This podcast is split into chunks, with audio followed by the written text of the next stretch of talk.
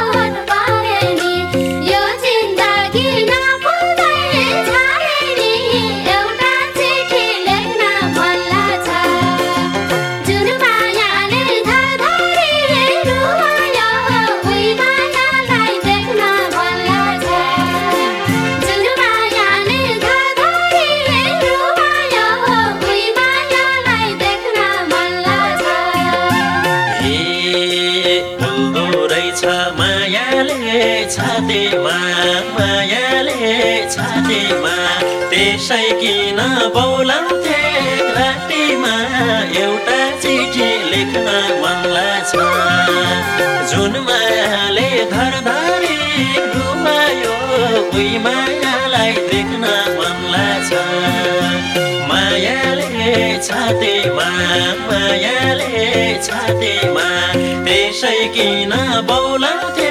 रातिमा एउटा चिठी लेख्न मनला छ।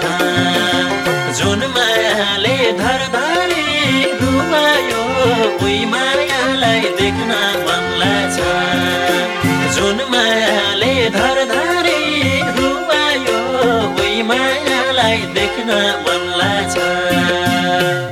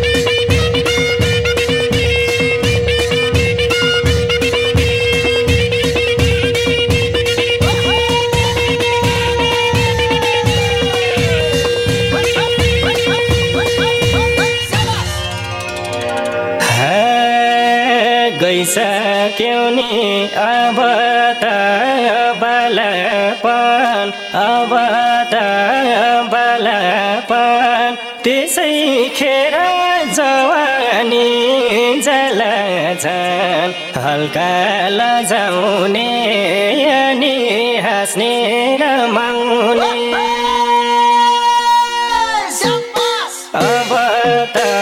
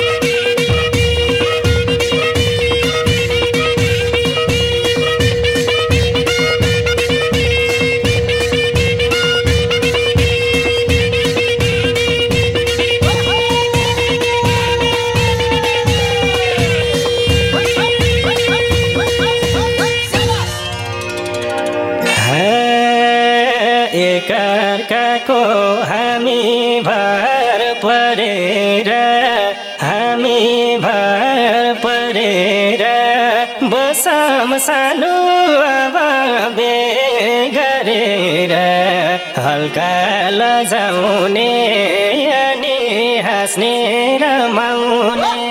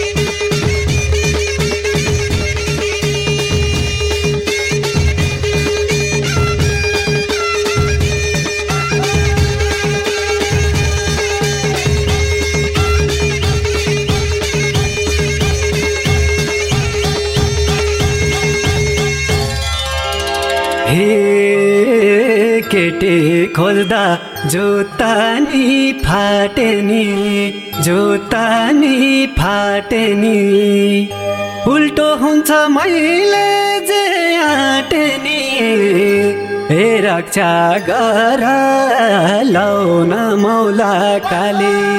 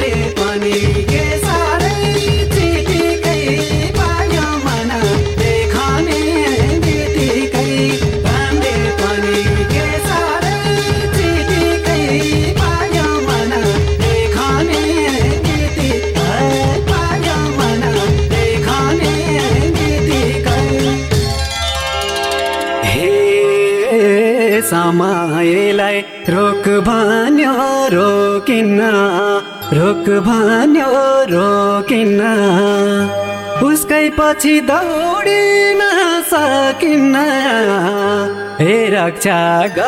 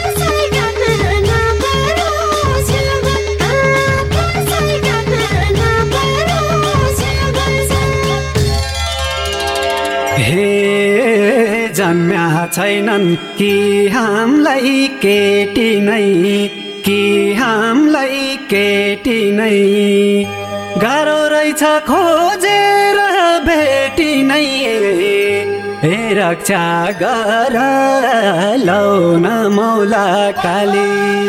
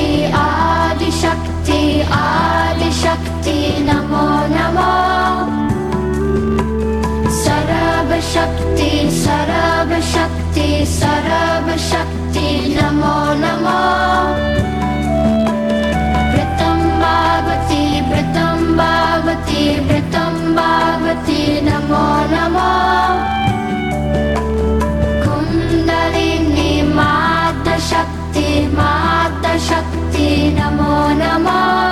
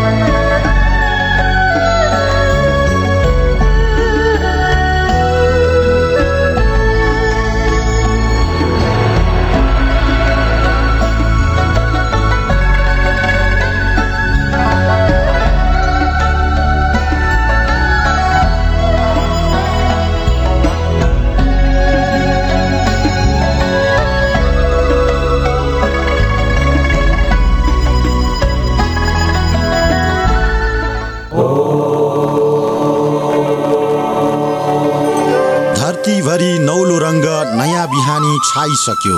धरतीभरि नौलो रङ्ग नयाँ बिहानी छाइसक्यो। प्रभातले मनभरि मुटुभरि नयाँ लाली लाइसक्यो। प्रभातले मनभरि मुटुभरि नयाँ लाली लाइसक्यो।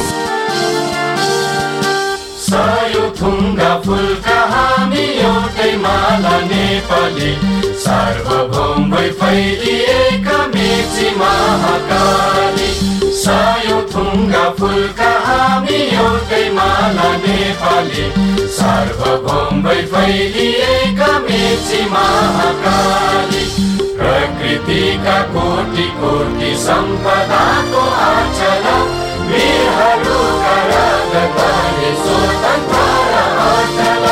ज्ञान भूमि शान्ति भूमि तराई पहाड हिमाल अखण्ड यो प्यारो हाम्रो मातृभूमि नेपाल बहु जाति भाषा धर्म संस्कृति छन् विशाल अग्रगामी राष्ट्र हाम्रो जय जय नेपाल नमस्कार अनि शुभ प्रभात। Capital FM ninety two point four mega नयाँ बिहानीमा यहाँहरूलाई स्वागत छ।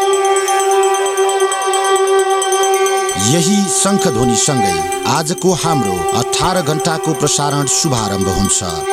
राति एघार बजेसम्म हाम्रा नियमित प्रस्तुतिहरूमा साथ दिइरहनुहोला।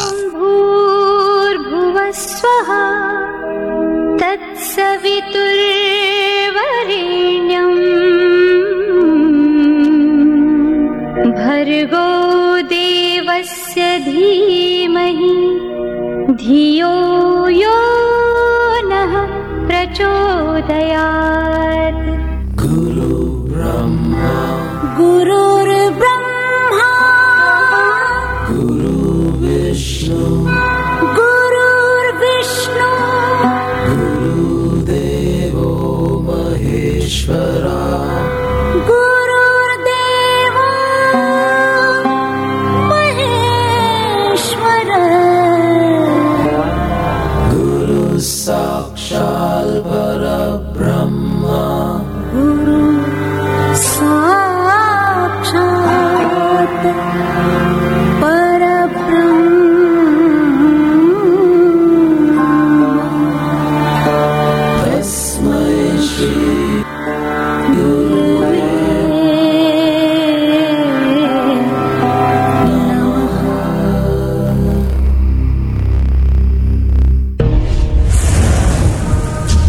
विश्वमा कोरोना भाइरसको सन्तास बढिरहेका बेला नेपालमा पनि यसको संक्रमण बढिरहेको छ। कोरोना भाइरसबाट बच्नका निम्ति निम्न कुराहरूमा ध्यान दिनुहोस्। सरसफाइमा विशेष ध्यान दिनुहोस्। अत्यावश्यक काम बाहेक बाहिर ननिस्कनुहोस्। बाहिर निस्कँदा अनिवार्य रूपमा मास्कको प्रयोग गर्नुहोस्। सकेसम्म भिडभाडमा नजानुहोस्। जानै परे भौतिक दूरी कायम गर्नुहोस्। फोहोर हातले नाक मुख र आँखा नछुनुहोस्। बाहिरबाट आएपछि अनिवार्य रूपमा साबुन पानीले हात धुनुहोस्। माछा मासु राम्रोसँग पकाएर मात्रै खानुहोस्। हाछ्यौँ गर्दा वा खोक्दा नाक र मुख बन्द गर्ने रुमालको प्रयोग गर्नुहोस्। फ्लूको लक्षण देखिए तुरुन्तै चिकित्सकसँग सल्लाह लिनुहोस्। जुलिलो खानेकुरा पर्याप्त मात्रामा खानुहोस् धुम्रपान र मद्यपान नगर्नुहोस्। सामाजिक सचेतनाका लागि capital FM ninety two point four mega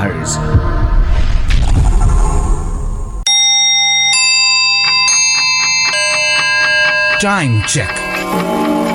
It's 5 a.m. This time check is brought to you by High Face. Be prepared. Safety first.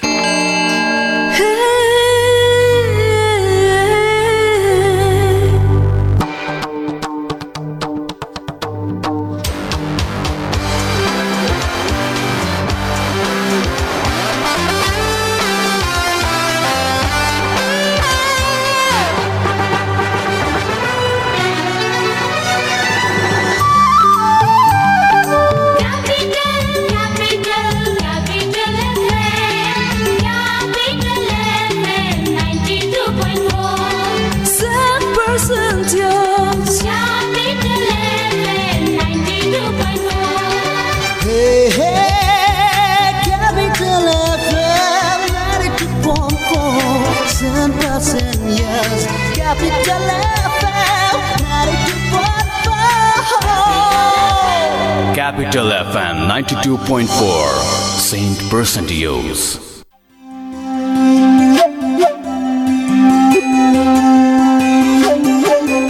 यो हो ओसो तपोवनको प्रस्तुति कार्यक्रम सत्सङ्ग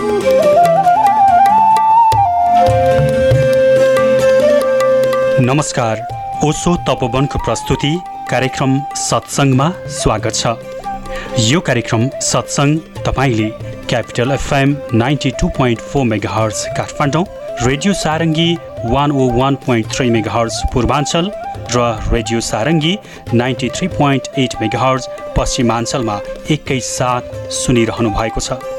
कार्यक्रम सत्सङ्गमा हामी जीवन र जगतका विभिन्न विषयमा बोधिसत्व स्वामी आनन्द अरुणज्यूसँग कुराकानी गर्नेछौँ। आज पनि उहाँसँग कुराकानी गर्दै हुनुहुन्छ लेखक एवं कलाकार शोभिता सिमखडा कहिलेकाहीँ नि स्वामीजी भित्रबाट एक किसिमको एकदमै पीडा हुन्छ। कति जन्ममा हामी भड्किसक्यौँ होला भन्ने जस्तो आवाज पनि भइरहेको छ यो जन्ममा पनि अब केही हुनेवाला छैन भने जस्तो पनि भइरहेको छ है धेरैजनालाई हुन्छ होला यस्तो। तर कर्ण विश्वामित्र जस्ता त्यागी तपस्वीहरूले त मिस गऱ्यो भने हामीहरू त के गर्न सकौँला र भन्ने बारम्बार क्वेसन आइराख्दा भगवान्ले जस्तो कामै नलाग्ने केही होइन भने जस्तो व्यक्तिलाई पनि दुई जन्ममा नै मोक्ष प्राप्त गराइदिनु भएको छ। हुन्छ भन्नुभएको हुन्छ भन्नुभएको छ होइन? यो चाहिँ अलि अपत्यार लाग्दो हो कि कस्तो हो कि भन्ने जस्तो लागिरहेको छ हजुरले यसमा अलिकति केही भनिदिनुहोस् न। यो विश्वामित्र शिवपुरीवालाई भेट्न शिवपुरी डाँडामा जानुभएको थियो। शिवपुरीले भन्नुभएको छ किन? कति हजार वर्षको विश्वामित्र अहिलेसम्म निर्वाण प्राप्त गर्नुभएको थिएन। शिवपुरी बाबा उच्च स्थितिमा हुनुहुन्थ्यो शिवपुरी बाबाको बारेमा उहाँलाई ध्यानमा देख्नुभयो र यहाँ आएर शिवपुरी बाबाको माथि चढेर डाँडामा गएर पनि दर्शन गरेर सत्सङ्ग गर्नुभयो सोध्नुभयो कुरा गर्नुभयो। होइन त्यहाँ माथि गएर र शिवप्रियाले भन्नुभयो यो जन्ममा काम पनि हुन्छ। होइन? माधव बाजेले भेट्नु भएको थियो। कर्णको बारेमा पनि भन्नुभएको छ ओसोले पनि भन्नुभएको छ शिवप्रियाले पनि भन्नुभएको छ। एउटा कर्ण बहुत उच्च कोटिको साधक र बडो तेजस्वी व्यक्ति। एउटा सानो भुलले त्यही जन्ममा इलाइटेड हुनुपर्ने। त्यो पुण्यात्मा महाको पुण्यात्मा महाको वीर महाको ज्ञानी ज्ञानी दानी सबै गुण भएको मान्छे एउटा सानो भुल के भयो भने दुर्योधनको सङ्गत गर्यो सङ्गतको कस्तो प्रभाव पर्छ भने त्यसले गर्दाखेरि कर्ण अहिलेसम्म इन्लाइटेन भएको छैन त्यो ओसोले पनि भन्नुभयो शिवपुराले पनि भन्नुभयो होइन अहिलेसम्म भड्किरहेको छ त कति हजार वर्ष हो त्यो यसबाट हामीले के सिक्नुपर्छ भने हामी सङ्गतबाट धेरै सावधान हुनुपर्छ होइन सङ्गत यति खतरनाक चिज हो कि राम्रो सङ्गतबाट न विश्व यो वाल्मिकी जस्तो डाकु नारदको सङ्गतबाट वाल्मिकी ऋषि भए मालाभिल नाम थियो नि उसको है? बुद्धको औँलीमाल होइन मान्छे काटेर हिँड्ने मान्छे बुद्धको सङ्गतबाट निर्वाण प्राप्त गर्यो त्यही जन्ममा निर्वाण प्राप्त गर्यो सङ्गत भनेको यत्रो पावरफुल चिज हो? त्यस कारणले आश्रम त्यस कारणले सत्सङ्ग। किन उसोले बनाउनु भयो भने गुड कम्पनीमा हामी बसौँ न त संसारमा हामी यदि बस्यौँ भने अधिकांश व्यक्तिलाई साधनाको प्यास छैन। अधिकांश व्यक्ति त धन सम्पत्ति मान यसैको दौडमा छ। त्यसको सङ्गतमा हामी धेरै बस्यौँ भने अज्ञात रूपले हामी पनि त्यही बाटोमा लाग्छौँ। यस कारणले सङ्घ बुद्धले सङ्घ बनाउनु भयो होइन? आश्रमहरू कदम्बी ऋषिले बनाउनु भयो सबै ऋषिहरूले बनाउनु वाल्मिकीले बनाउनु भयो किन बनाउनु? त्यो एउटा इन्लाइटेड व्यक्तिको सङ्गतमा बस्नु नै काफी छ। के गर्दै पर्दैन जस्तो माधव बाजेको बारेमा शिवप्रियाले भन्नुभयो माधव बाजेले शिवप्रियाको अटुट सेवा गर्नुभयो अ, निस्वार्थ सेवा गर्नु अनि शिवप्रियाले भन्नुभयो उहाँ धेरै पढाइ लेखा मान्छे पनि होइन शिवप्रियाको त्यो इङ्ग्लिस पनि बुझ्नुहुन्थेन धेरै सा शास्त्र पनि बुझ्नुहुन्थेन त शिवले भन्नुभयो कि ज्ञान तो नहीं लिया वो हिंदीमा शिवले भन्नुहुन्थ्यो ज्ञान तो नहीं लिया लेकिन निस्वार्थ भाव से मेरा सेवा किया इसलिए इसको दूसरा जन्म लेना नहीं पड़ेगा अब माधव बाजे इन्लाइटेड हुनसक्छ उहाँ इन्लाइटेड भएर जानु माधव बाजे इन्लाइटेड हुन सक्नुहुन्छ भने जनक किन हुन सक्नु? निस्वार्थ भाव चाहियो इमान्दारिता चाहियो अनेस्टी चाहियो। त्यस कारण यो सामान्य व्यक्तिहरूले अन्तमा गएर आफ्नो धर्म साधकहरूको म आफै अनेक जन्मदेखि भट्केर आइरहेको छु मलाई थाहा छ यो साधकहरू लास्टमा गएर मिस्टेक गर्दो रहेछ। धेरै उचाइबाट खस्दो रहेछ। त्यस कारणले हामीले धेरै जन्म लिनुपर्छ। यदि हामीले स गुरु अब ओसो जस्तो गुरुको सङ्गत तब्बन जस्तो बुद्ध क्षेत्र सधैँ रिना रिमाइन्डर हरेक दिन बिहान हामी ओसोको प्रवचन सुन्छौँ बेलुका सुन्छौँ ध्यान गर्छौँ। हरेक समय रिमाइन्डर भएन भने कुनै मान्छे पनि खस्न सक्छ। र खस्छ मान्छे त्यस कारण अनेक अनेक जन्म लिनुपर्छ। र ओसोले किन भन्नु ओसोले सङ्घ बनाउनु हो? कवि उहाँको। पुरानो लेक्चरहरू सुन न। एक मात्र सपनाको भगवान्को के छ नि? कम्युन बनाऊ। त्यसमा साधकहरू सँगै बस्छ। र साधना जहाँको मूल धारा हुन्छ। यहाँ के छ? तपाईँहरूको सबभन्दा महत्त्वपूर्ण कार्यक्रम के छ? मेडिटेसन। अरू त केही छैन नि। सबभन्दा इम्पोर्टेन्ट को त ध्यानकै छ? त्यसैले यो सङ्घको आवश्यकता यस कारणले छ कि राम्रो सङ्घ उहाँले जुन भन्नुभयो राम्रोसँग जहिले मेरो शिष्य छ जो राम्रोसँग इमान्दारी साथ साधना गरिरहेका छ। मृत्युको समय जन्ममा इन्लाइटेड भएन मृत्यु मृत्युको समय मलाई धेरै मान्छे इन्लाइटेड हुन्छ। त्यो पनि हुन सकेन भने म पुस गर्छु मृत्युको बेलामा नेक्स्ट लाइफ होइन? धेरै इन्लाइटेड हुन्छ। जोसँग जसले समर्पण गरेका छ जसको जसले साधना छोडेको छैन जसले विश्वास गरिरहेको छ गुरुमाथि।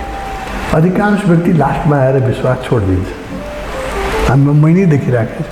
मेरै साथीहरू धेरै बिसौँ वर्ष उसोमा लागेपछि पनि ए हुँदा र यस्तो भनेर अरू अरू गुरुको पछाडि खोजेर खोज तलास छ होइन? के अरे लास्टमा मान्छेलाई मनले धोका दिन्छ। मन त विरोधी हो नि निर्वाणको। मनले धोका दिन्छ। हामी मनको अधीन हौँ मनले धोका दिन्छ। त्यस कारणले अनेक अनेक जन्म लिनुपर्छ मनबाट कोही खतरा खतरा छैन सबैभन्दा खतरा आफ्नै अहङ्कार छ र आफ्नो मन छ। यो दुइटाबाट सावधान साधक हुनु पर्छ अरू कसैसँग डराउनु पर्दैन। अरू कसैले केही बिगार्नु सक्दैन। बिगार्ने आफ्नै मन हो र आफ्नो अहङ्कार यो दुइटालाई हामीले गाइड गाइड गर्न सक्यौँ भने र आफ्नो विश्वास र आफ्नो साधनालाई निरन्तर दिइराख्यो भने उसोले छ धेरै मित्र मेरा यही जन्ममा जान्छन् शिष्य। न त भाइ नेक्स्ट लाइफ एकदमै जो अल्छी छ र एकदमै उ छ। त्यो त्यो टु टु लाइफ त्यो टु लाइफ भन्नुभयो भगवान्। उहाँ यति तर के हुन्छ भने त्यो जो जाग्नेवाला छैन नि ऊ पहिले नै ओसोलाई छोडिदियो माला छोडिदिन्छ। जति हामीले भने पनि उसले विश्वासै लाग्यो अहिले माला लगाएर राष्ट्रपतिलाई भेट्न जाँदाखेरि राज्यपाललाई भेट्न जाँदाखेरि माला लगाउँछ होइन? मन्त्रीलाई मर्ने बेला माला खोज्छ। हो न? विश्वास कस्तो हो? जीवनभर जुन चिजमा विश्वास भएन मर्ने बेला माला लगाएर के हुन्छ? मनले धोका दियो नि। यस्तै मनले धोका दिन्छ हाम्रो मनले धोका नदियोस्। त्यस कारणले यस्तो भगवान्ले बुद्ध क्षेत्र बनाइदिनु भएको तीर्थ बनाइदिनु महातीर्थ। जस्तो महागीता हो त्यस्तै यो महातीर्थ। यसमा हामी बसौँ। हाम्रो मनको धोकाबाट सावधान हौँ। मनले कुन बेला कहाँ कसलाई चिप्लिन्छ भन्नै सकिँदैन यस्तै चिप्लेका व्यक्तिहरूलाई यति जन्मला म त लाग्दैन। श्रोता कार्यक्रम सत्सङ्ग जारी नै रहनेछ। अहिलेलाई बेला भएको छ छोटो ब्रेकको। Capital FM 92.4 Saint Person to use.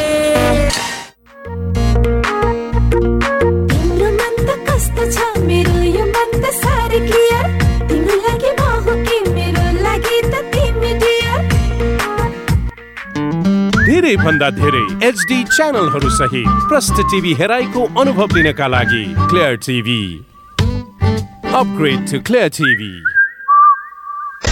prevention is better than cure यो कुरा हामीले स्वास्थ्यसँग सम्बन्धित विषयमा धेरैपल्ट सुनेका छौँ।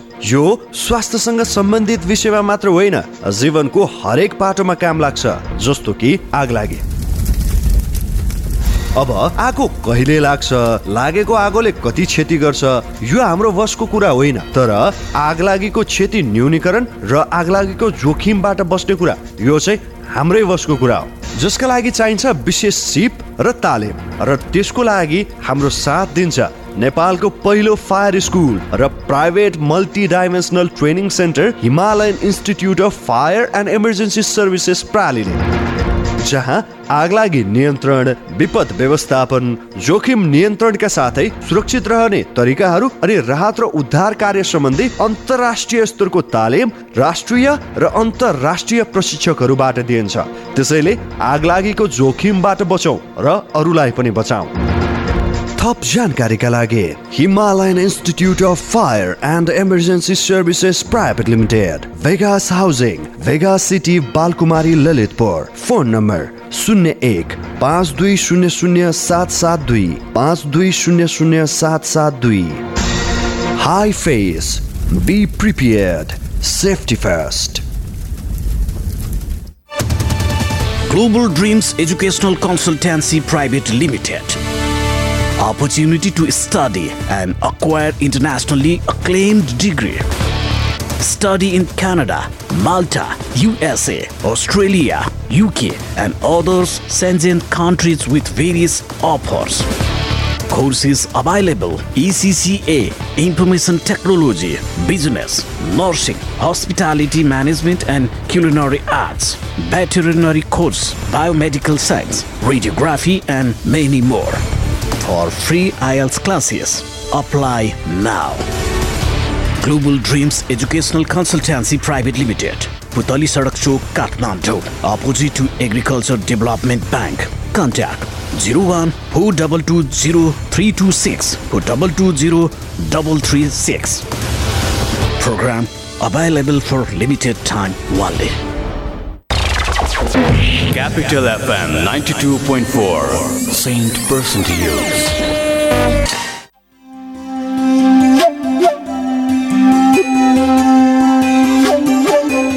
यो हो ओसो तपोवनको प्रस्तुति कार्यक्रम सत्सङ्ग। ब्रेकपछि पुनः स्वागत छ। आउनुहोस् सत्सङ्गलाई निरन्तरता दिउँ। हामी पनि भगवान्को कृपाले हजुरको मेहनतले यत्रो ठुलो कम्युन बनाइदिनु भएको छ। यस्तो ठाउँमा बसेर सुख सुविधा सबै कुरा लिइराख्नु पाएका छौँ सबैको भोग गर्न पाइरहेका छौँ र सबभन्दा ठुलो कुरा हजुरको सरसङ्गतमा बस्न पाएका छौँ। र पनि यस्तो कहिलेकाहीँ दिमा कहिलेकाहीँ त्यस्तो फिल हुन्छ भने बाहिर बस्ने व्यक्तिहरूलाई कस्तो होला भन्ने चाहिँ मलाई लागिरहेको छ हामी कहिलेकाहीँ। यो त्य- त्यस कारणले त्यो दुर्लभ मार्ग हो नि। निर्वाणको मार्ग त्यति सजिलो मार्ग होइन नि। जिरो जिरो वान पर्सेन्ट मान्छे पनि निर्वाण प्राप्त गर्दैन नि संसारमा अहिले आठ सात अरब अस्सी करोड जनसङ्ख्या छ होइन? त्यसमा निर्वाण प्राप्त गरेको भगवान्ले भन्नुहुन्छ दुई सय व्यक्ति भयो भने संसारै अर्कै हुन्छ। दुई सय व्यक्ति छैन आठ अरबमा। यो त अलिक दुर्लभै चिज हो बहुत दुर्लभ हो। हामीले बडो पुण्य गरेका थिएँ अहिले बोध छैन याद छैन। धेरै पुण्य गरेका थिएँ तब ओसो प्रति श्रद्धा र विश्वास जाग्यो सबैलाई जाग्दैन नि। होइन? ओसोप्रति विश्वास जाग्यो श्रद्धा गऱ्यो अनेक जन्मको पुण्य छ। र हामी त्यसमा पनि अझ पुण्य गरेको हुनाले बुद्ध क्षेत्रमा घर तिमीले पनि आफ्नो यत्रो घर हुँदाहुँदा यहाँ आएर त्यो घरमा धेरै कोठा होला एउटा कोठामा बस्न आयो। किनभने तान्यो पुण्यले। होइन? त्यस कारणले हामीले केही न केही पुण्य गरेका छौँ तर मन चाहिँ बदमास छ। कुन दिन कसलाई धोका दिन्छ कुनै ग्यारेन्टी छैन। मन पेन्डुलम जस्तै हो। श्रद्धा गर्छ गर्छ गर्छ जब जब एउटा एक्सट्रिमसम्म श्रद्धा गर्छ फेरि त्यही मन अश्रद्धा गर्न थाल्छ। त्यही पेन्डुलम त्यही मनले अविश्वास गर्छ। फेरि फेरि जान्छ अर्को एक जन्ममा विश्वास गर्छ फेरि अर्को जन्ममा फेरि। हामीहरू जो यति जन्म लिइराखेका यही घडीका पेन्डुलम जस्तै। एक जन्ममा खुब तपस्या गऱ्यो अर्को जन्ममा खुब गैर गलत काम गर्यो होइन? फेरि अर्को जन्ममा पस्ताएर फेरि यो तिमीले विगत मान्छेहरूको पुनर्जन्म त केही व्यक्तिहरूको बारेमा सुनेको छु केही व्यक्ति बारेमा हेरि आफ्नै जीवनको बारेमा पनि हेरिराखेको छु। यही पुण्डलन पेन्डलम जस्तै मन घुम्छ त्यसबाट सावधान हुनुपर्छ। साधकले सावधान हुनुपर्छ। त्यस कारण अष्टावक्र महागीता पढ्नु पऱ्यो स्वामीजी हजुरको जीवनमा चाहिँ वैराग्य कसरी घट्यो? एक त अनेक जन्मदेखि तिमी तिमी पनि यही जन्म भइरहेको घटाएका होइन नि। अनेक जन्मदेखि खोजिरहेको थियो। अनेक गुरुहरूसँग हामी बसेका थिएँ। म पनि बसेका थिएँ अनेक जन्म अनेक गुरुहरूसँग। फेरि धोका खाएको थिएँ। फेरि मनबाट चिप्ल्याएको थिएँ। फेरि बिचे बाट बाटो बिराएको थिएँ। त्यस कारण धेरै जन्म लिँदै आइरहेका थिएँ। यो जन्ममा पुण्य के हो भने ओसो जस्तो गुरु भेट्नु जस्तो गुरु पहिले भेटेका थिएन। के हुन्छ भने तिमीलाई बताउँ? मान्छेले बुझ्ला नबुझ्ला। साधकहरूलाई अनेक जन्म लिनुपर्ने कारण के हुन्छ भने गुरुहरूले कठोर अनुशासन दिनुहुन्छ। यो छोर यो छोर यो छोर सबै गुरुहरूको यही चलन छ। यो छोर यो छोर यो छोर छोर। होइन? खानापिनामा यो नखाऊ। सन्यासी भएपछि धेरै लुगा नलगाऊ। दुई तिन जोड लुगा राख। होइन? गुफामा बस्ने जङ्गलमा बस्ने परम्परा थियो कुटियामा बस्ने मतलब डिप्राइभ हुँदै जान्छ मान्छे। अनि के हुन्छ यदि वासना भोगको बाँकी छ भने त्यो डिप्राइभ हुँदै हुँदै सबभन्दा बढी वासना हुने पैसाको र सेक्सको हो। र अलिकति मानको रिकोग्नेसन यशको यो तिनवटा प्रबल वासना छ। भोजन होइन शरीरको अनि शरीरको लागि सेक्स अनि एउटा चाहिँ मेरो प्रसिद्धि होस्। मलाई मेरो अहङ्कारको प्रशंसा होस् होइन? प्रशंसा यश भन्छ नि। यो तिनवटा मात्रै वासना हो। यो तिनवटा वासनाले छोड्दैन धेरै दिनसम्म लखेट छ। अब यो जन्ममा भएन भने एउटा वासना बाँकी भयो भने मैले मेरै आफ्नै धेरै मित्रहरूलाई हेरेँ। अनेक जन्ममा अनेक साधना गरेको व्यक्तिको एउटा वासनाले फेरि यो जन्म दिलाइदियो। एउटा वासना बाँकी थियो। त्यो यो जन्ममा उहाँहरू चाहिँ धेरै प्रसिद्ध ठाउँमा केही नाम म नलिउँ। यहाँ धेरै व्यक्तिहरूको म पूर्वजन्मको बारेमा सोच्दाखेरि आश्चर्य लाग्छ। अहिले उहाँहरू बडो प्रसिद्धिमा हुनुहुन्छ। धेरै यस आइरहेछ। धेरै तर पूर्वजन्मको पुण्य खर्च समाप्त भइरहेछ। त्यसपछि फेरि जान्छन्। त्यस कारणले यो यो चलिराख्ने च अनेक जन्म लिनुपर्ने कारण यही हो कि उसोले के गर्नुभयो? यही जन्म भोग यही जन्म त्याग गर्नु। कुनै इच्छालाई उहाँ दबाउनु सिकाउनु यो अब मिराकुलस पार्ट हो हामी मलाई नै अनेक जन्म लिनु पऱ्यो यसको कारण के हो भने एक जन्ममा बाह्र बाह्र वर्षसम्म एउटै रुखको मुनि बसेर तपस्या गरेँ त एउटा सानो इच्छा ले फेरि अर्को जन्म दिलाइदियो अर्को जन्म पुण्यले गर्दाखेरि धनाल्टी घरमा धेरै मान सम्मानमा जन्म सबै बिर्से मान सम्मान पैसा सम्पत्ति पाएपछि कसले साधना सम्झिन्छ पुण्य छ हो फेरि अर्को जन्ममा जोगीहरूको पछाडि लाग यसरी मै पच्चिसौँ जन्मदेखि भट्किरहेको मलाई मेरै बारेमा गुरुले मलाई बताउनु भएको। पच्चिसौँ जन्मदेखि त मै भट्किरहेको छु अरूलाई म के दोष दिउँ यो जन्ममा गुरु ओर्सो जस्तो गुरु पायो। जसले भन्यो कि कुनै इच्छा नदबाऊ खाने इच्छा चाहिँ खाएरै हेर्ने भोग्ने इच्छा छ भोगेरै हेर्ने लगाउने इच्छा छ लगाएरै हेर्ने यसमा के छ? त्यस कारणले यो जन्ममा यदि मैले अत्यन्त बेकुफी गरिनँ भने यो जन्म मेरो अन्तिम जन्म हुन्छ भन्ने आशा छ। किनभने उसो जस्तो गुरु भेटाएको छ। पनि हो मन मनुष्यको मूर्खताको अन्त छैन। मनले मनुष्यको मूर्खताको पनि सीमै छैन। अनि कसैको जो मनका अधीन छन् कहिले चिप्लिन्छ केही भन्नै सकिँदैन। मनले त यस्तो माया यसैले माया भन्छ यस्तो मायाको जाल खडा गरिदिन्छ कि देवदत्त जस्तो मान्छेले पनि बुद्धलाई छोडेर जान्छ। शत्रु बनेर जान्छ। राजगोपालाचार्य कृष्णमूर्तिका राइट ह्यान्ड उहाँ विरोधी भएर जानुहुन्छ। योगानन्दजीका एकदम राइट ह्यान्ड उहाँको जो बच्चादेखिको साथी यो आनन्दकै जोडाको मान्छे उसले धोका दिएर जान्छ। यो कसले कहाँ कहिले चिप्लिन्छ? जबसम्म हामी मनको पार गएको छैन कसैको कुनै ग्यारेन्टी छैन। Anybody can fall any moment जति हामी घमण्ड गरौँ म हुँदैन भने। तपाईँलाई कहाँ थाहा छ? त आफ्नो मनको अधीन हुनुहुन्छ तबसम्म तपाईँलाई भोलिको लागि केही गर्ने अधिकारै छैन। मनले कुन खाल्टोमा कहाँ खसालिदिन्छ कसैलाई। मलाई त थाहा छ यो मनको खेल। मलाई यही जन्ममा कतिचोटि खाल्टोमा खसालिहाल्छ उसो जस्तो गुरु नभएको भए म बाँच्नेवाला थिएन। तर यो जन्ममा एउटा यस्तो प्र्याक्टिकल गुरु हुनुहुन्छ जसले यो बुझ्नु भएको छ कि मनुष्यको एउटा वासना बाँकी भयो भने अर्को जन्म भइहाल्छ। त्यस कारणले उहाँले आफ्नो सन्यासीलाई कुनै इच्छा दबाउनु सिकाउनु भएन। यो मिराकुलस काम गर्नु उसले। यो यो कसैले गरेन? कुनै गुरुले आसन गरेन। त्यस कारणले अरू गुरुका शिष्यहरू रामकृष्णका शिष्यहरू अहिले पनि सबै उसोका सन्यासी छन्। म चाहिँ छु होइन? सबै उसोका सन्यासी। मुक्ति त्यति सजिलो छैन बडा कठिन छ भोगको एउटा एक किरण मात्रै बाँकी भयो भने फेरि जन्म भइहाल्छ हस् स्वामीजी कहिलेकाहीँ यस्तो हुन्छ हजुरको कुरा रातभरि सुनिराख्न पाए नि हुन्थ्यो जस्तो हुन्छ मलाई धेरैचोटि सत्सङ्गमा त्यस्तो पनि भएको छ र आज पनि त्यही नै भइरहेको छ तर हजुरलाई धेरै बोलाइराख्नु पनि त्यति उचित नहोला त्यो मेरो उसले पनि दिँदैन। आजको कार्यक्रमबाट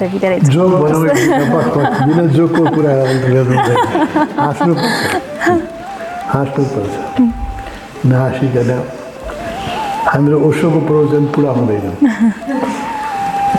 एउटा मलाई आफै जोक भन्नु लाग्यो एकजना दुईजना पत्नी पत्नी एउटा गा कार एक्सिडेन्टमा मरेछन्।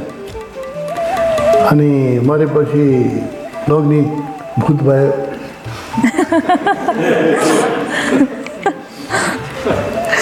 श्रीमती के भए भुत्नी? भुत्नी? भुत्नी। पिचासनी पिचास पिचास भन्छ होइन पिचासनी भई। अनि दुइटै फेरि भेटेर पत्नीले भने ओहो तपाईँ भूत भएपछि कति परिवर्तित हुनुभयो? पहिला कति राम्रो हुनुहुन्थ्यो? अहिले भूत भएपछि कति चेन्ज हुनुभयो? अनि हस्बेन्डले भन्यो तर तिमी पिचासनी भएर अलिकति पनि चेन्ज भएर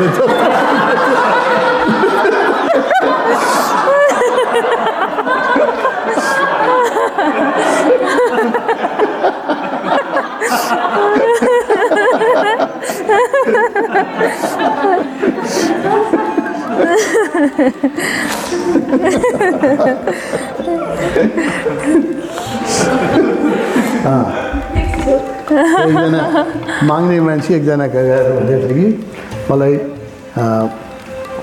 बिस रुपियाँ दिनुहोस्। कफी खान्छु। त्यो मान्छे भने कफी त दस रुपियाँ पाइन्छ। त्यो बेलाको जमानाको कुरा हो। दस रुपियाँ कफी पाइन्छ। दुई त्यो बिस किन मागिरहेको छ कफी खानलाई? दस रुपियाँ लिऊ अनि उसले भने होइन भिखारीले भनेको होइन मेरो गर्लफ्रेन्ड पनि छ। गर्लफ्रेन्डलाई पनि खुवाउनु पर्छ अनि भने ओहो भिखारीको पनि गर्लफ्रेन्ड? भिखारीले पनि गर्लफ्रेन्ड बनाएछ? अनि उसले भने होइन होइन गर्लफ्रेन्डले मलाई भिखारी बनाएको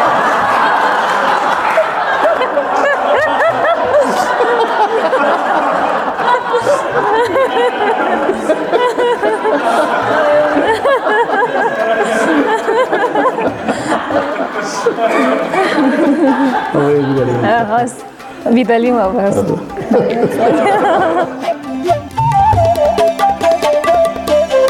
श्रोता मित्र आजको लागि कार्यक्रम सत्सङ्गको समय सकिएको छ। भोलि फेरि हामी अर्को विषयवस्तुका साथ उपस्थित हुने नै छौँ। काठमाडौँमा capital FM ninety two point four mega hertz पूर्वाञ्चलमा radio Sarangi one O one point three mega hertz र पश्चिमाञ्चलमा radio Sarangi ninety three point eight mega hertz सुन्दै रहनुहोला तपाईँको हरेक पल शुभ रहोस्। नमस्कार।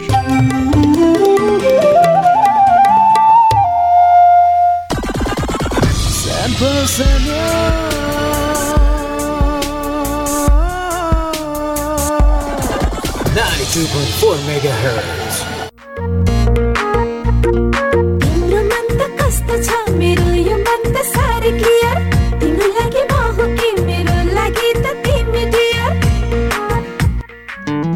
धेरै भन्दा धेरै एचडी च्यानलहरू सहित प्रष्ट टिभी हेराइको अनुभव लिनका लागि clear TV upgrade to clear TV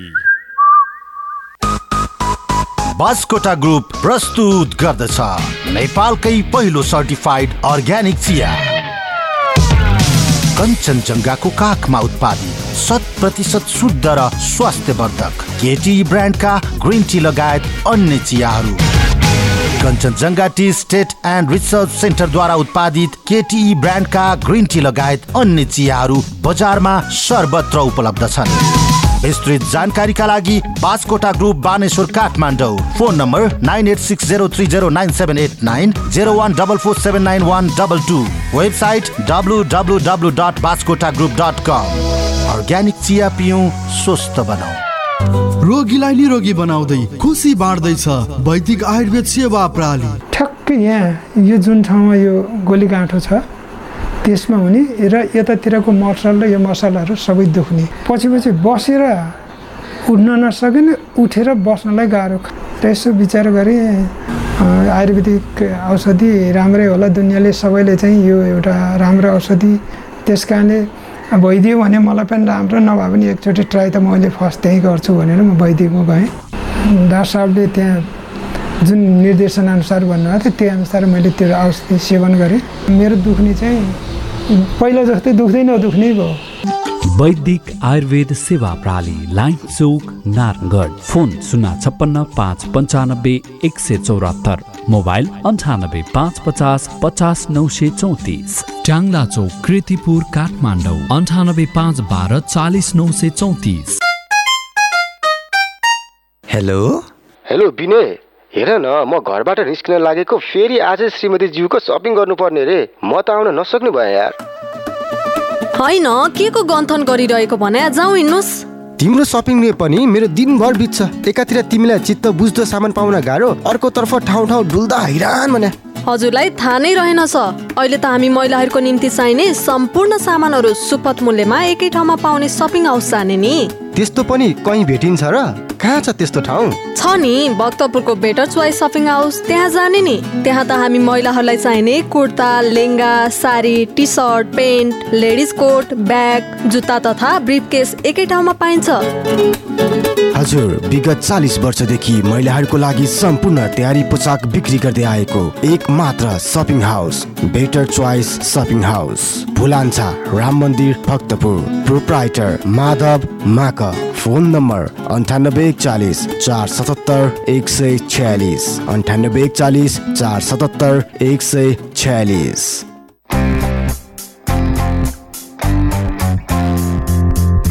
भर्ना खुल्यो। यस आशा मन्दिरमा मोन्टेश्वरीदेखि प्लस टूसम्म ढुक्कले पढ्नका लागि आजै सम्पर्क गर्नुहोस्। मेहनती विद्यार्थीलाई छात्रवृत्तिको व्यवस्था सहित दुई हजार एक्काइस बाइसका लागि म्यानेजमेन्ट ल र ह्युम्यानिटिजमा प्लस टूमा भर्ना खुल्यो। सिट सीमित भएकाले बेलैमा आफ्नो सिट सुरक्षित गर्नुहोस्। गुणस्तरीय शिक्षाका लागि विश्वसनीय नाम आशा मन्दिर। आलोकनगर गेट मेन भवन नयाँ Baneshwar Kathmandu. Phone number zero one four one zero six nine three nine nine eight zero eight double three seven zero seven zero. गुणस्तरीय शुद्ध उत्पादनबाट तयार गरिएको सम्पूर्ण dairy product. Kalika dairy Bhaktapur Changu Narayan Bageshwari. हाम्रा उत्पादनहरू दुध दही बटर घिउ पनिर तथा आइसक्रिम एकै ठाउँमा। Kalika dairy Bhaktapur Changu Narayan Bageshwari. Phone number शून्य एक छैसठी चौध एक नौ आठ शून्य एक छैसठी अठार शून्य पाँच सात शून्य एक छैसठी सत्र चार शून्य आठ।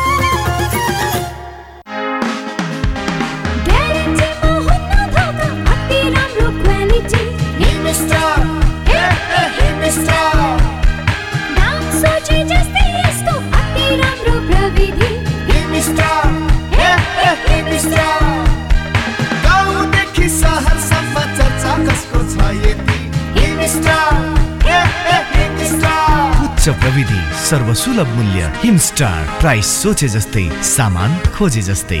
Capital FM 92.4 Saint Person to Use. अकस्मात आइपर्ने विपत्ति सामनाको अभियानमा। हाई फेस र क्यापिटल एफएमको सहकार्य। कार्यक्रम आकस्मिक सन्देश।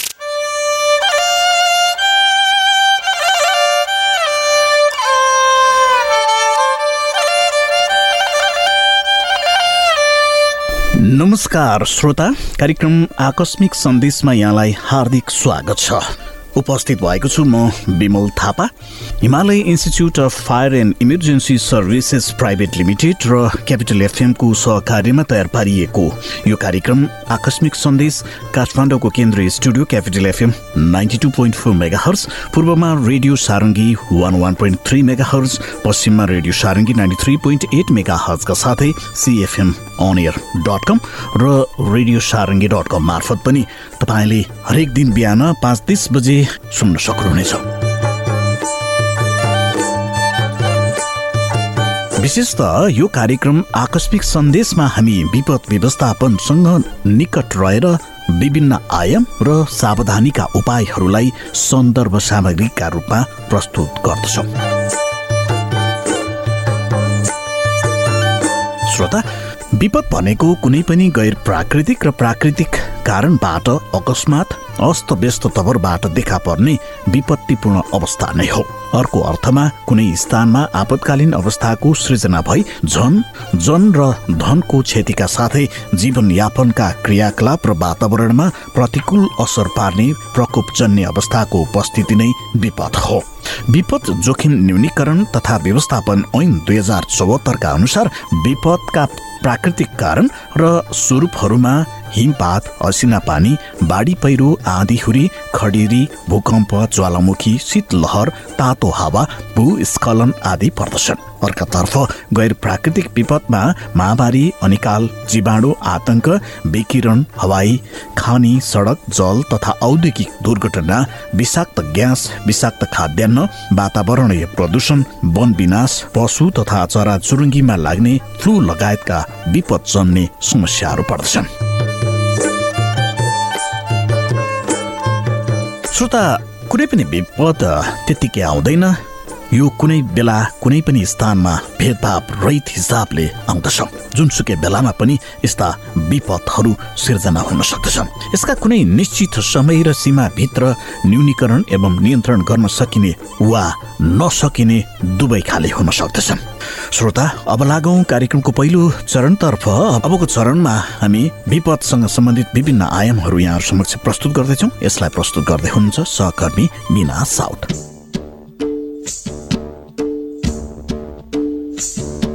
यस वर्ष मध्य मङ्सिर अघि नै चिसो बढेको छ। महोत्तरी सहितका मध्य पूर्वी तराईमा यस वर्ष मध्य मङ्सिर अघि नै चिसोको कहर सुरु भएको छ।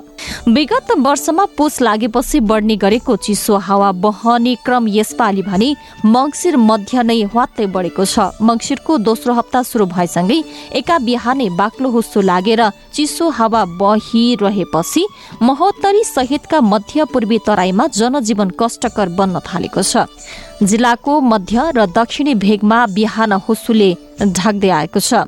मध्याहसम्म घाम देखिँदैन यसपछि झल्याकचुलुक देखिने घाम मधुरो हुने र चिसो सिरेटो लगातार चलेपछि यस वर्ष मङ्सिरमा निकै जाडो बढ्ने देखिएको छ।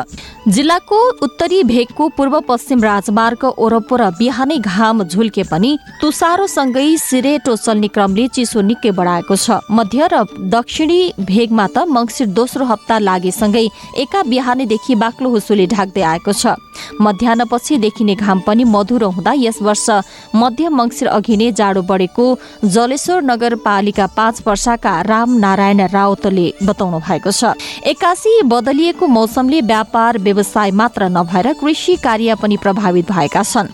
मङ्सिर मध्य पूर्व नै यस्तो चिसो भएपछि यस भेगका वृद्ध वृद्धा पुष माघमा झन कस्तो होला भन्नेमा चिन्तित छन्।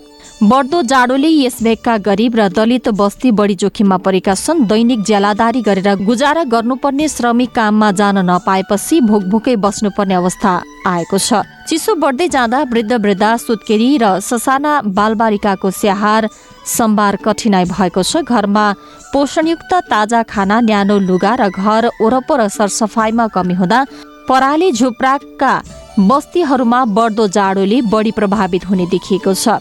यसैबीच जिल्लाका स्वास्थ्य संस्थाहरूले धमाधम सूचना प्रसारण गराएर चिसोमा आफ्नो घर परिवारको स्याहार सुसारमा ध्यान दिन आग्रह गरेका छन्। घरमा आफ्नै वरपर पाइने सागपात र गेडागुडीको झोल खान अत्यन्तै जरुरी काम नपरी बाहिर ननिस्किन न्यानो ठाउँमा बस्न र घर वरपरको सरसफाइमा ध्यान दिन स्वास्थ्य संस्थाको तर्फबाट सूचना जारी गरिएको छ। यसबाहेक फोहोर कपडा मिल्काइएका कसिङ्गर झुत्रा प्लास्टिक र झ्यास सल्काएर आगो नबाल्न पनि आग्रह गरिएको स्वास्थ्य कार्यालय महत्तरीले जनाएको छ। यस्तो आगो बालिएको ठाउँबाट निस्किने धुवाले पुराना बिरामीमा श्वास प्रश्वासको समस्या झनै बढाउने र नयाँमा थपिने कार्यालयका जनस्वास्थ्य निरीक्षक गजेन्द्र कुमार झाले बताउनु भएको छ। चिसोले जनजीवन कष्टकर बनाउन थालेपछि गरिब र दलित बस्तीमा तत्काल आगो बाल्न काठका सुकेका मुडा खानपिनका सामग्री र न्यानो लुगाको सहयोग जुटाउने कार्यमा पहल कदामी लिन पालिकासँग सामाजिक संघ संस्थाले आग्रह गरेका छन्। मङ्सिरमै चिसो बढेपछि पुस र माघमा झनै चिसो बढ्ने आकलन गरिएको छ। गरिब बस्तीका बासिन्दाले जाडोबाट बचाउने उपायका लागि आफ्ना बस्तीका पालिकाका प्रतिनिधिसँग गुहार्न थालेका छन्। यस्तै मौसम धुमिएकाले देशभर नै चिसोसँगै प्रदूषण पनि बढेको छ। स्थानीय प्रभावका कारण प्रदूषण बढेर आकाश खुल्न नसकेकाले मौसम धुमिएको मौसमविद प्रतिभा मानन्दरले बताउनुभयो। उहाँका अनुसार तत्काल हावा चल्ने र पानी पार्ने कुनै पनि मौसमी मौसमी प्रणाली छैन। तत्काल पश्चिमी वायुको प्रभाव रहने नदेखिएकाले केही दिन मौसम धुम्म नै रहनेछ। आज बिहान काठमाडौँ उपत्यकाको न्यूनतम तापक्रम सात दशमलव छ डिग्री सेल्सियस मापन गरिएको छ। सबैभन्दा कम जुम्लाको न्यूनतम तापक्रम माइनस दुई दशमलव पाँच डिग्री सेल्सियस रहेको छ चिसो बढ्दै गएको छ चिसोसँगै प्रदूषण पनि बढेको छ। सहरीकरण जथाभावी आगो बाल्नु तथा फोहोर जलाउनु पानी नपर्दा धुलो बन्दै बढ्दै गएकाले प्रदूषणको मात्रा बढेको वातावरण विभागले जनाएको छ। चिसो र प्रदूषण सँगसँगै बढेकाले स्वास्थ्यमा चुनौती पनि थपिएको छ। यो बेला विशेष गरी बालबालिका र वृद्ध वृद्धालाई स्वास्थ्यमा बढी जोखिम हुने चिकित्सकहरूले बताएका छन्। यो समयमा रुगाखोकी घाँटी दुख्ने निमोनिया तथा श्वास प्रश्वास सम्बन्धी रोगले सताउन सक्ने भएकाले सावधानी अप्नाउन वीर अस्पतालका वरिष्ठ छाती रोग विशेषज्ञ डाक्टर अशेष ढुङ्गानाले आग्रह गर्नु भएको छ। जाजरकोटमा बस दुर्घटना हुँदा पाँचजनाको मृत्यु भएको छ भने अन्य सत्ताइसजना घाइते भएका छन्। नेपालगञ्जदेखि राटी बजार जाँदै गरेको रात्रि बस दुर्घटनामा परेको हो। ना सात ख सत्ताइस सन्ताउन्न नम्बरको यात्रुवाहक रात्रि बस जाजरकोट भेरी नगरपालिका तेह्र बराहा चौर नजिकै दुर्घटनामा परेको हो। घाइतेहरूको जिल्ला अस्पताल जाजरकोटमा उपचार भइरहेको प्रहरीले जनाएको छ। बस दुर्घटना कसरी भएको भन्ने बारे प्रहरीले अनुसन्धान गरिरहेको छ। घाइते र मृतकहरू नलगाड नगरपालिका र बारेकोट गाउँपालिकाका रहेको स्थानीयले बताएका छन्। रूपन्देहीको भैरवामा ट्रकको ठक्करबाट दुईजनाको मृत्यु भएको छ। बर्मेली चोकमा ट्रकले मोटरसाइकललाई ठक्कर दिँदा साङ्जाको चापाकोट नगरपालिका ओडा नम्बर चारका त्रिपन्न वर्षीय गीतानाथ खनाल र उहाँका तेह्र वर्षीय छोरा सन्दीपको मृत्यु भएको जिल्ला प्रहरी कार्यालय रूपन्देहीले जनाएको छ। ना तिन ख अडतिस साठी नम्बरको ट्रकले ग एघार प चौवन्न चौवालिस नम्बरको मोटरसाइकललाई ठक्कर दिएको थियो। ठक्कर दिने ट्रकका चालकलाई प्रहरीले नियन्त्रणमा लिएको छ। र दक्षिण अफ्रिकामा कोभिड नाइन्टिनको नयाँ भेरिएन्ट ओमिक्रोन देखा परेपछि भारतमा उच्च सतर्कता अप्नाउन थालिएको छ। प्रधानमन्त्री नरेन्द्र मोदीले सम्बन्धित अधिकारीहरूको आपतकालीन बैठक बोलाएर अन्तर्राष्ट्रिय यात्रामा छुट दिने नीतिको समीक्षा गर्न निर्देशन दिएका छन्। विभिन्न मुलुकहरूले दक्षिण अफ्रिकासँगको हवाई सम्पर्क रोकिसकेका छन्। प्रधानमन्त्री मोदीले कोरोना विरुद्धको खोपलाई आक्रामक रूपमा विस्तार गर्न निर्देशन दिएका छन्। दिल्लीका मुख्यमन्त्री अरविन्द केजरीवालले पनि कोरोनाको नयाँ भेरिएन्टबाट प्रभावित मुलुकहरूसँगको उडानमा प्रतिबन्ध लगाउन माग गरेका छन्। मोदीले निकै प्रयत्नपछि मुलुकले कोरोनाको प्रभावलाई नियन्त्रणमा लिएको भन्दै नयाँ भेरिएन्टबाट भारतलाई जोगाउन हर सम्भव प्रयास गर्नुपर्ने बताएका छन्। भारतले हङकङ बोत्सवाना र इजरायलबाट आउने सबै यात्रीहरूको स्वास्थ्य जाँच गर्न विमानस्थललाई निर्देशन दिएको छ। उता कोरोनाको नयाँ भेरिएन्ट फेला परेपछि अमेरिकाको न्युयोर्कमा संकटकालको घोषणा गरिएको छ। न्युयोर्कका गभर्नर काथी होचुलले राज्यभर सङ्कटकाल लागू गरिएको घोषणा गरेका छन्। सङ्कटकाल लागू गरिएसँगै न्युयोर्कको अस्पतालको क्षमता वृद्धि गरिएको छ। उता न्युजिल्याण्डमा तीन साताका लागि बेलुकी पाँच बजेदेखि बिहान पाँच बजेसम्मका लागि लकडाउनको घोषणा गरिएको छ। लकडाउनको समयमा पसलहरू बन्द रहने न्युजिल्याण्ड सरकारले जनाएको छ। यसै गरी दक्षिण अफ्रिकाबाट नेदरल्याण्ड्स यात्रा गरेका यात्रुहरू मध्ये एकसठी जनामा कोरोनाको नयाँ भेरिएन्ट ओमिक्रोन पुष्टि भएपछि नेदरल्याण्ड्सको विमानस्थल नजिकको होटलमा उनीहरूलाई क्वारेन्टिनमा राखिएको छ। दक्षिण अफ्रिकाबाट दुईवटा विमानस्थलबाट उडान भरेका छ सय यात्रु मध्ये एकसठी जनामा संक्रमण पुष्टि भएको हो। यस्तै कोरोनाको नयाँ भेरिएन्ट ओमिक्रोन बेलायतमा पनि फेला परेको छ। बेलायतमा दुईजनामा नयाँ कोविड भेरिएन्ट संक्रमित भेटिएको बेलायती स्वास्थ्य मन्त्रालयले पुष्टि गरेको छ। नयाँ भेरिएन्टको कोरोना महामारी फैलिन सक्ने भन्दै बेलायतले यसअघि नै छवटा मुलुकलाई यात्रामा प्रतिबन्ध लगाइसकेको छ। प्रधानमन्त्री बोरिस जोन्सनले पत्रकार सम्मेलन गर्दै मुलुकबाट बेलायत आउने सबैलाई अबदेखि पिसिआर टेस्ट अनिवार्य गर्ने घोषणा गरिसकेका छन्। श्रोता नेपालमा विगतमा भएका विपदहरूलाई अध्ययन गर्ने हो भने मुख्य रूपमा भूकम्प बाढी पहिरो आगलागी महामारी हिम नदी विस्फोट आँधी बेहरी र असिना खडेरी आदि मुख्य रूपमा आएका देखिन्छन् नेपाल विश्वको अति विपद जोखिममा परेका मुलुकहरूमध्ये एउटा हो। आकस्मिक सन्देशमा अब भने हामी एउटा सन्दर्भ सामग्री प्रस्तुत गर्दैछौँ। यसलाई प्रस्तुत गर्दै हुनुहुन्छ सहकर्मी दिनेश जोशी।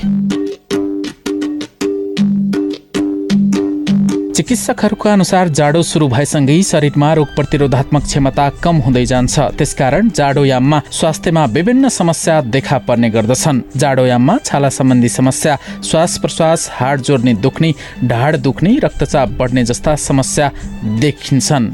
यसबाट जोगिन हामीले हाम्रो बानी व्यवहार र खानपिनमा विशेष ध्यान दिनुपर्ने हुन्छ। जाडोयाममा हुने स्वास्थ्य सम्बन्धी समस्याबाट जोगिन यी कुराहरू गर्नु हुँदैन।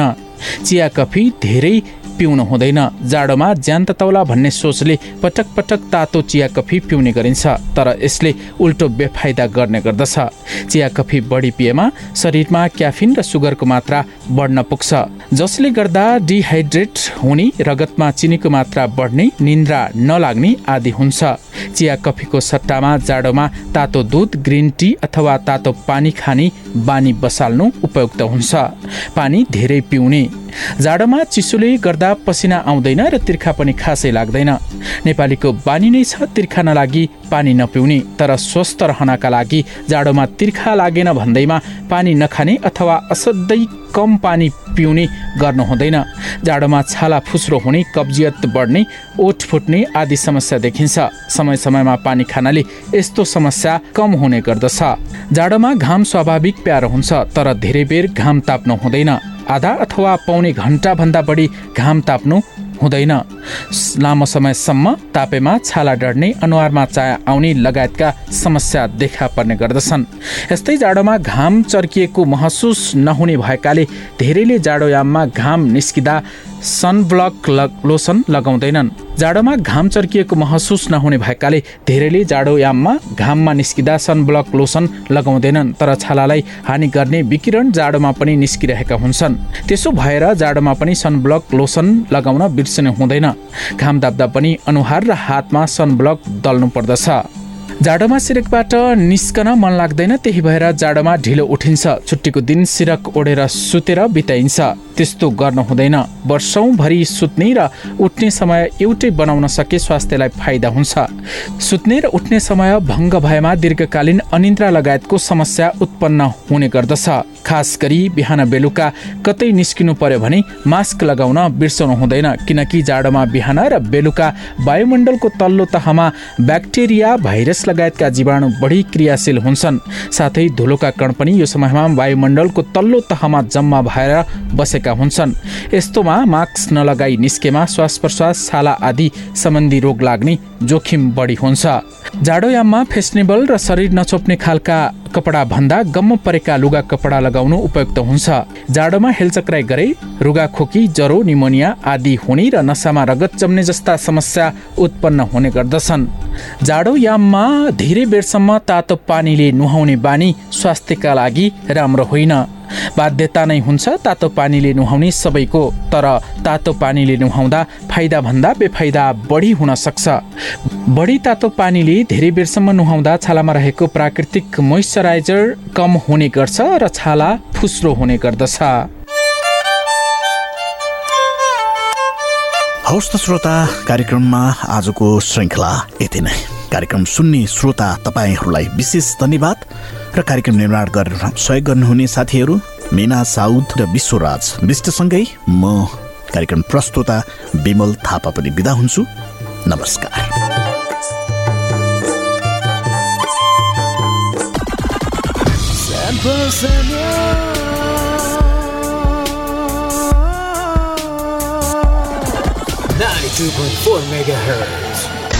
Prevention is better than cure यो कुरा हामीले स्वास्थ्यसँग सम्बन्धित विषयमा धेरै पल्ट सुनेका छौँ। यो स्वास्थ्यसँग सम्बन्धित विषयमा मात्र होइन जीवनको हरेक पाटोमा काम लाग्छ जस्तो कि आग लागे।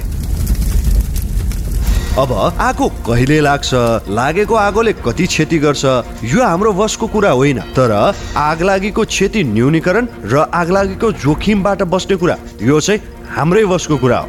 जसका लागि चाहिन्छ विशेष सिप र तालिम र त्यसको लागि हाम्रो साथ दिन्छ नेपालको पहिलो फायर स्कुल र private multi dimensional training centre Himalayan institute of fire and emergency services प्रालीले जहाँ आगलागी नियन्त्रण विपद व्यवस्थापन जोखिम नियन्त्रणका साथै सुरक्षित रहने तरिकाहरू अनि राहत र उद्धार कार्य सम्बन्धी अन्तर्राष्ट्रिय स्तरको तालिम राष्ट्रिय र अन्तर्राष्ट्रिय प्रशिक्षकहरूबाट दिइन्छ। त्यसैले आगलागीको जोखिमबाट बचौँ र अरूलाई पनि बचाउँ। थप जानकारीका लागि Himalayan institute of fire and emergency services private limited Vegas housing Vegas city Balkumari Lalitpur. Phone number शून्य एक पाँच दुई शून्य शून्य सात सात दुई पाँच दुई शून्य शून्य सात सात दुई। Hi face be prepared safety first कार्यक्रम मेरो देश मेरो आयुर्वेदमा आयुर्वेद योग स्वास्थ्य जीवनशैलीबाट बिरामीहरूको उपचारमा प्राप्त भएको सफलताको कथा यहाँहरूमाझ प्रस्तुत गर्ने गर्छौँ। आज पनि हामीसँग यस्तै एउटा सफलताको कथा छ। भरतपुर महानगरपालिका साथ कृष्णपुरका सत्तरी वर्षीय तुलसी प्रसाद गुरुङको। रोगीलाई निरोगी बनाउँदै खुसी बाँड्दैछ। वैदिक आयुर्वेद सेवा प्रणाली।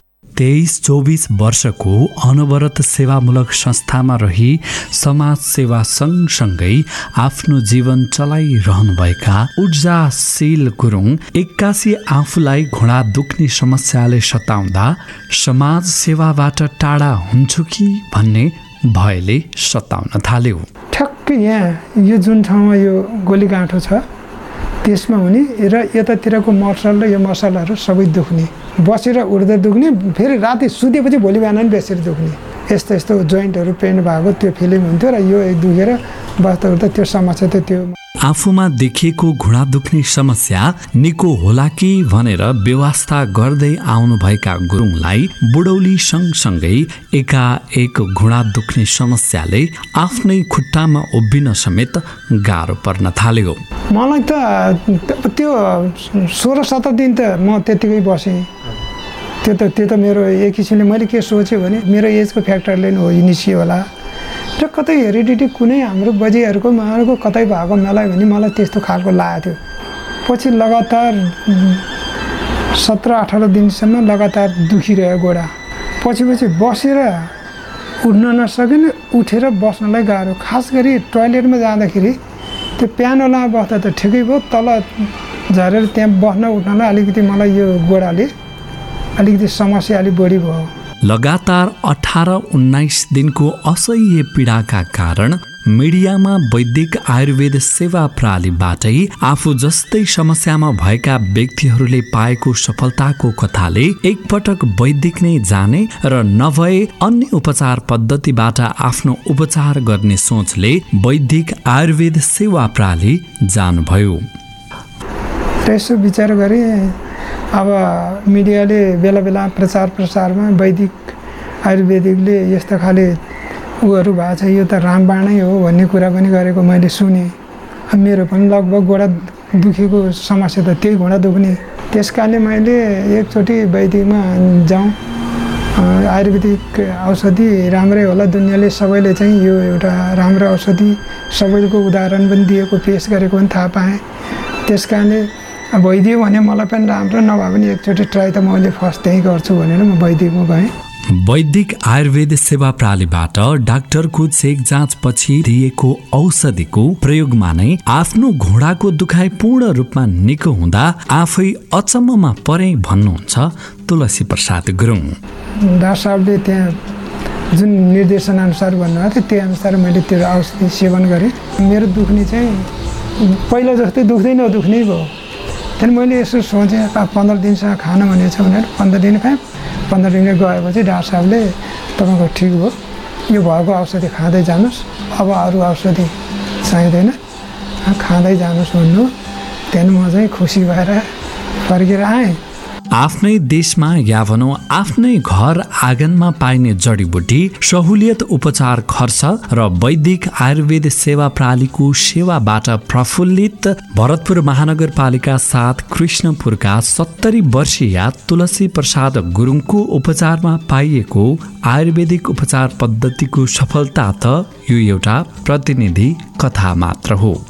वैदिक आयुर्वेद सेवा प्रणालीले स्वास्थ्य जीवनशैली योग र आयुर्वेदको माध्यमबाट विभिन्न दीर्घ रोगीहरू जसले आफ्नो जीवनमा खुसीको अब कल्पना नै गर्न सक्दिन भन्ने गर्नुहुन्थ्यो।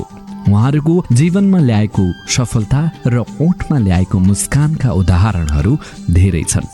हवस् त कार्यक्रम मेरो देश मेरो आयुर्वेदमा आजको सफलताको कथा यति नै। जय देश जय आयुर्वेद। वैदिक आयुर्वेद सेवा प्रणाली लाइन चौक नारायणगढ। फोन शून्य छप्पन्न पाँच पन्चानब्बे एक सय चौरात्तर। मोबाइल अन्ठानब्बे पाँच पचास पचास नौ सय चौतिस। ट्याङ्ला चौक कृतिपुर काठमाडौँ। अन्ठानब्बे पाँच बाह्र चालिस नौ सय चौतिस। इटहरी धरान रोड हलगडा चोक। फोन शून्य छप्पन्न पाँच असी पाँच सय पचपन्न। मोबाइल अन्ठानब्बे चार छप्पन्न चौवन्न तिन सय बयानब्बे।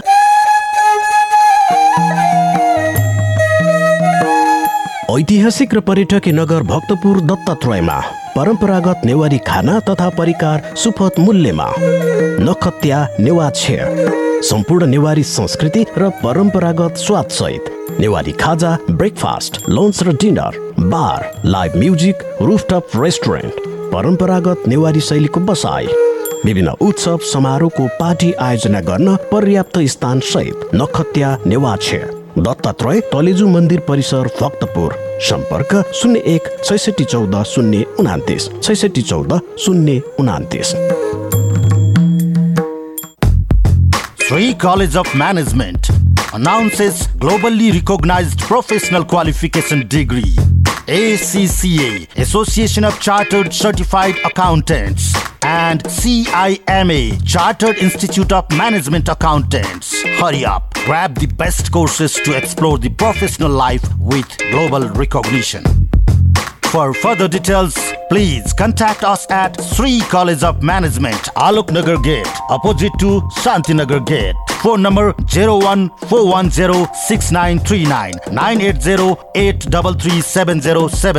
985 Global Dreams Educational Consultancy Private Limited. Opportunity to study and acquire internationally acclaimed degree. Study in Canada, Malta, USA, Australia, UK, and others Shenzhen countries with various offers. Courses available ECCA, Information Technology, Business, Nursing, Hospitality Management and Culinary Arts, Veterinary Course, Biomedical Science, Radiography, and many more. For free IELTS classes, apply now. Global Dreams Educational Consultancy Private Limited, Putali Sadak Chowk, Kathmandu, opposite to Agriculture Development Bank. Contact 01 4220 326 4220 336. Program available for limited time only. Dugar spices and food private limited प्रस्तुत गर्दछ। Century masala. खानालाई स्वादिलो र स्वस्थ बनाउन century मसला अब विभिन्न स्वादमा। मिट मसला गरम मसला मम मसला चाट मसला चिकन मसला लगायत तपाईँको चाहना अनुसारका विभिन्न अठार स्वादका मसला। मसला भनेकै सेन्चुरी मसला। स्वादिलो खानुहोस् स्वस्थ रहनुहोस् सेन्चुरी मसला। Capital FM 92.4